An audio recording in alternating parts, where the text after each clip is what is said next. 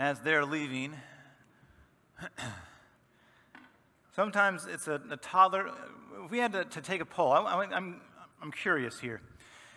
Toddler's favorite word. All right, oh, oh, you want to guess first? Is that what you want to do? Okay, we can guess. All right, go ahead. What is it? Yeah. Man, you got it. I was really thinking it was going to be a mix between mine and no. Both are good options. But yes, I think that one of a, to- toddler's at least top five words is mine. Because they're prone to having a, a, singular focus on their toys, right? Their needs, their timing. When do I want it? I want it now. And usually around kindergarten or so, parents and teachers band together to remove or at least tamp down that selfish impulse. That's when they learn that the world doesn't revolve around their desires. And they learn the importance of sharing. They learn the value of waiting patiently, even if that's a lesson we need to learn again and again. But as children develop into contributing members of society, it's crucial that they grow out of the mine mentality and they start to notice the needs of others they start to care about the betterment of the world in which they live. But as we look at the world around us, and really as we consider our own hearts, maybe we would all do well to go back to kindergarten. Because the mine mentality runs rampant in our hearts and in our world. And that's apparent in our gospel lesson. And today, as we explore the danger of the mine mentality, I want to especially want you to hear this message of loving generosity that the Lord has shown to you. Because today in our text, we hear about the God who warns us to avoid greed and covetousness, is the same God who, just in the next verses, tells us that there's no need for us to worry because he promises to provide for us. Now, when we look at this text, when we look at the parable of the rich fool, it's pretty clear that he suffered from the mine mentality. I mean, just look at, listen to the way he talks. He says, it's my crops and my barns, my grains, my goods, my surplus, my life. This is the essence of modern culture, right? Our culture strongly emphasizes self determinism. No one can tell me what to do with my things. No one can tell me what to do with my body. No one can tell me what to do with my life. And to be fair, there's actually some, some value in that. I mean, when we're talking about mere mortals, there's some value in that thought. As Americans, our nation was partly founded on the idea of individual freedom, right? That the, the government should be limited in what they say can and cannot be done. And thankfully, we don't and prayerfully won't have a government that restricts our freedom to worship or our ability to work. But the problem is that we tend to try to take this concept of individual freedom, and it's a good thing when we apply it to humans, but we as humans try to apply this to God. We're trying to tell the Lord and say, This is my life, and you can't tell me what to do with it. We see, according to the scriptures, that idea that no one can tell me what to do with, and you can fill in the blank with whatever you would like, that that is a wrong headed idea. Because all we are and all we have is given to us by the Heavenly Father. He created us mind, body, and soul. Our being is from Him. Our, our possessions are from Him. Our abilities are from Him. He has every right to tell us what to do with them. And yet, the, the rich fool in the parable thinks nothing of God and only of himself. The Lord had provided him with an abundant harvest, right? So much that there was not enough room to store it. Now, if you're hearing that parable, you hear that line, there's not enough room to store it. So much blessing, there's not enough room to store it. Man, if you have your Old Testament ears on, you might be hearing Malachi chapter 3 where the Lord makes this promise to his people that as they bring in the full tithe, and he says, Test me in this and see if I won't throw open the floodgates, the, the floodgates of heaven and overwhelm you to the point you have so much blessing that you don't know what to do with it all. and you have, don't have enough room to store it. That's Malachi 3. And so here we have this man in this parable who has received so much he doesn't know what to do with it. But this is where the parable takes a dark turn. Because rather than thanking the Lord for his blessing, rather than using it to provide for the poor or to improve the world in which he lived, instead of being a wise steward at all, he chose to hoard it. He chose selfishness. And, and then Jesus, as, as he's telling this tale, he, he really puts this man's foolishness on display because he has this guy quote Isaiah 22, verse 13. Uh, and he, he only says the first half of it, though. He says that it's a good thing, right? I have all these great things, so I'm going to eat, drink, and be merry, period. But that's not how the text goes. And any one of those listeners who was listening to this parable, they would have known, like, that's not how that story ends. That's not how that verse ends. It's eat, drink, and be merry, for tomorrow we die. And that's exactly what happens to the man. Because the very later that night, even, that man's life was demanded from him, and he didn't get to enjoy any of what he had prepared for himself. Now, we could take this parable, we could take this story, and we could focus on financial giving and the importance of tithing, and that's certainly part of what Jesus is addressing here. But I think that that is a mere symptom of a deeper problem. I think the problem is not just about money, I think it's primarily about idolatry. This man was a fool, right? He was a fool because he trusted in the gifts that God gave to him instead of trusting in the God who gave those gifts. His wealth was not the problem. There's nothing wrong with having wealth. That's a, a good, good thing. God gives wealth. That's great. Uh, instead, it was the worship of his wealth. That was the problem. It was that he believed the wealth was his and his alone to be used solely for his own enjoyment. That was the problem. It was his mine mentality that led him to lay up treasure for himself, but not to be rich toward God. And this mine mentality is not hard to spot in our world today or in our own lives. Now, Luther, he believed that the most common idol for a man's heart was money, right? Um, and I actually would say, I don't think that's exactly true. I would say it goes a little bit further than that. Because I think Scripture is very clear that the very most, the most common false God, the most common idol for a man's heart is himself. Think back to the Garden of Eden.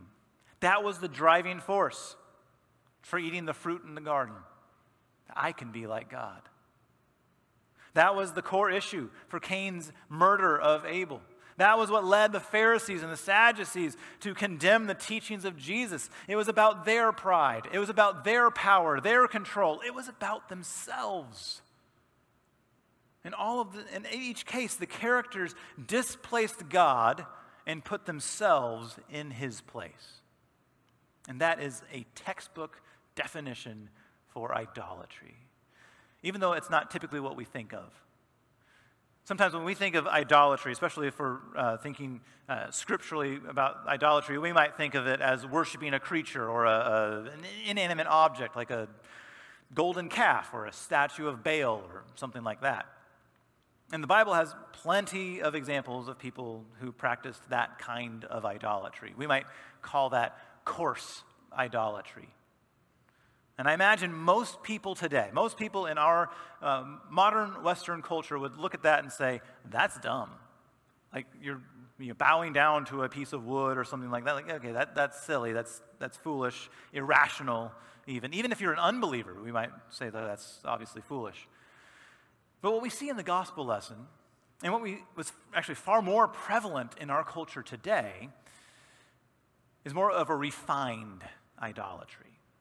You're not bowing down to a statue or a stick of wood or something like that. Instead, you're worshiping money or popularity or power or fame or security, untangibles, intangibles. For instance, when we see our, our job or our family, even, or our recreation as more valuable than God, then that's refined idolatry because he's no longer the first, most, he's no longer the, the thing that we uh, fear, love, and trust above all things. Or when we forsake prayer and worship to pursue some other activity, no matter how worthwhile it might be, that's again refined idolatry. Why? Because we are not choosing Jesus first. So we might not be bringing bulls out for sacrifice, but we're still making the same deadly mistake. And at the end, at the end of the day, we're using all of these things, right? Power or money or fame or whatever, all to serve our one true idol, ourselves. Like the rich fool, we tend to focus on my possessions, my well being, my desires, my life. The mine mentality is singularly focused on our benefit no matter the cost to someone else. Who cares, we say, as long as I get what I want, as long as it makes me happy. It's my life, after all, and no one can tell me what to do with it. And it's that mentality, that pursuit, that making the goal, instead of making the goal God's glory, making the goal our glory or our happiness, that has led to so much destruction in our world and in our lives. It's that mentality that has led to the deaths of millions of unborn babies. It's that mentality that has led to the destruction of countless marriages.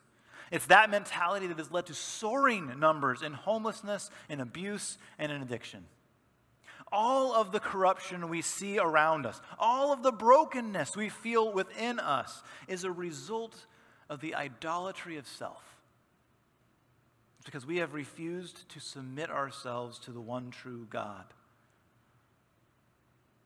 And sinfully, we've rejected the truth that our lives, that our bodies, that our possessions, and our wealth are all gifts from God to be used for His glory. None of it is mine, all of it is His. And He has every right to tell us what to do with it. And yet, it's our sinful nature to rebel against this word and command. It's in our nature to try to remove God from his throne and to set ourselves up in his place. The mine mentality is nothing other than our deeply ingrained desire to sin, to lay up treasure for ourselves, and to not be rich toward God. And yet, it's despite this, in the midst of this, that God, in his love, has been rich toward us. Or uh, Romans 5 tells us that even while we were sinners, God dis- demonstrates his love for us in this that he died for the ungodly, he died for us. He has been rich toward us. He's always been rich toward his wayward people. Again, after Adam and Eve ate the fruit in the garden, what does the Lord do? Well, he makes a promise to them to deliver them from the sin that they had brought forth to the world. Or after Cain killed Abel, God came to him both with, with punishment and with provision, right? The mark so that he would not die. And then, though the Pharisees and the Sadducees were hard hearted, Christ still went to the cross to forgive their sins. And he does the very same thing for us. Though we are prone to selfishness and idolatry, God sent his Son to be our teacher, to be our Savior, to be our advocate as teacher, Jesus demonstrated what it actually looks like, what a holy and righteous life actually looks like in the eyes of God. And it didn't look like success. Christ's life was, was one of poverty and simplicity. His ministry was met with constant resistance and fleeing followers. His glory was being lifted up on a criminal's cross with the scorn of the people echoing in his ears. Instead, Jesus teaches us that what is good in God's eyes is selfless love for another and adherence to the commands of God. Right? Or as he says, love has no one than this, that he lay down his life for his friends. Instead of the mine mentality, it's exactly what he does. He first considers what pleases his heavenly Father, and he considers what would most benefit his creation the laying down of his life for sinners like us. And of course, we know that Christ is more than just a teacher, he's our Savior. He's your Savior. He doesn't just give an example of holiness, but he makes you holy through his blood. Our scripture tells us Jesus Christ is the atoning sacrifice for our sins, and not only for ours, but for the sins of the whole world. Because he died the death you deserved, God looks upon you and he sees the righteousness of his son. His death has covered over your life, paying for your iniquities. His life now covers over your death so that you would be called a child of God and you would have become an heir of eternal life. So Jesus is our teacher and he is our savior and he is our advocate. Christ suffered the cross and he overcame the grave and now he sits at the right hand of the Father speaking on our behalf. And you know, it's kind of ironic that in our text today it starts off with this man uh, asking Jesus to be an arbiter, right? A judge or a mediator between him and his brother. And that's exactly what Jesus is. He is a mediator, right? Not between family members squabbling over something as petty as money inheritance, but Jesus is the mediator between God and man so that we could receive a much greater inheritance, an everlasting inheritance, life in his kingdom. And now, today and every day, there's Jesus sitting at the right hand of the, of the, Father, pleading our case before him, saying, Father, don't look at their deeds, look at my righteous ones done on their behalf. Father, don't look at their hearts, look at my heart that was poured out for them. Jesus has given us his riches, his grace. He's lived that perfect life for us.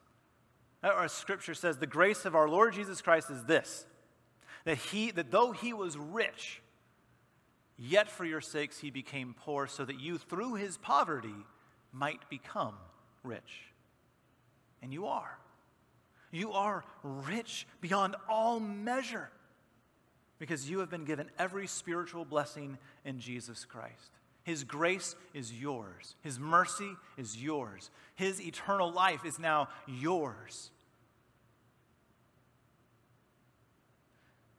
When we look at this text, Jesus, Jesus is asking us to see ourselves as the man, as the farmer, right? The one who was blessed with so much blessing that he didn't know what to do with it all. And he asks us, are we going to be the rich fool or are we going to be the rich steward. So, the challenge for us in this is that we would use the blessings, spiritual and material, the blessings we've been given through Jesus Christ for his glory and in service to his people. So, what's one of those blessings we've been given? How about his unending love and his bottomless grace? We've been given that in abundance, overflowing, lavishly. But may we not only see this as something that we receive, but may it also be something that we give. Or as Christ says, freely have you received, freely give. So when others sin against us, or when they fail to consider our needs, when they hurt us, let us give the forgiveness that we've already been given. Let us love because Christ first loved us. Let us forgive because Christ has first forgiven us. Or we've been given hope. We've been given hope of everlasting life in God's kingdom. And again, this is not something for us to hoard, it's something for us to share. There are many whose hope has been placed in temporary things, whose eyes have been blinded by the mine mentality, who live only with themselves in mind. And there's a great opportunity for us to point them to a hope that will last and will never fail. And that hope is the message that Christ died for us and he died for them, and their sins are forgiven in Jesus Christ. And that's a message, that gospel is a message that cannot just stay in this building. And so let's go and share this gospel with our families and our friends and everyone who will listen. And of course, not only have we received spiritual blessings, but God has also given us temporal blessings of possessions and wealth and skill. So let's not be like the rich fool who only saw how he could benefit. But instead, may the Lord open our eyes to see how we can use these gifts for the betterment of God's people and for the spreading of his message. Now, at the end of the text for today, Jesus instructs us to be rich toward God. And that's exactly what we've been talking about sharing his grace by forgiving sins, sharing his hope by proclaiming the gospel, sharing his gifts with the world around us, all to the glory of his name. After all, it's all his, and he can tell us what to do with it. Let's pray. Lord God, like the man in the text, we ask you to be our arbiter, our mediator, not so that we can receive an earthly inheritance but that we would be counted righteous in the eyes of God for your sake. Forgive us, Lord, for the mine mentality that we so quickly adopt. May the Holy Spirit put to death our selfish tendencies and give us new hearts that seek to worship you and you alone as the one true God. In Jesus' name, amen.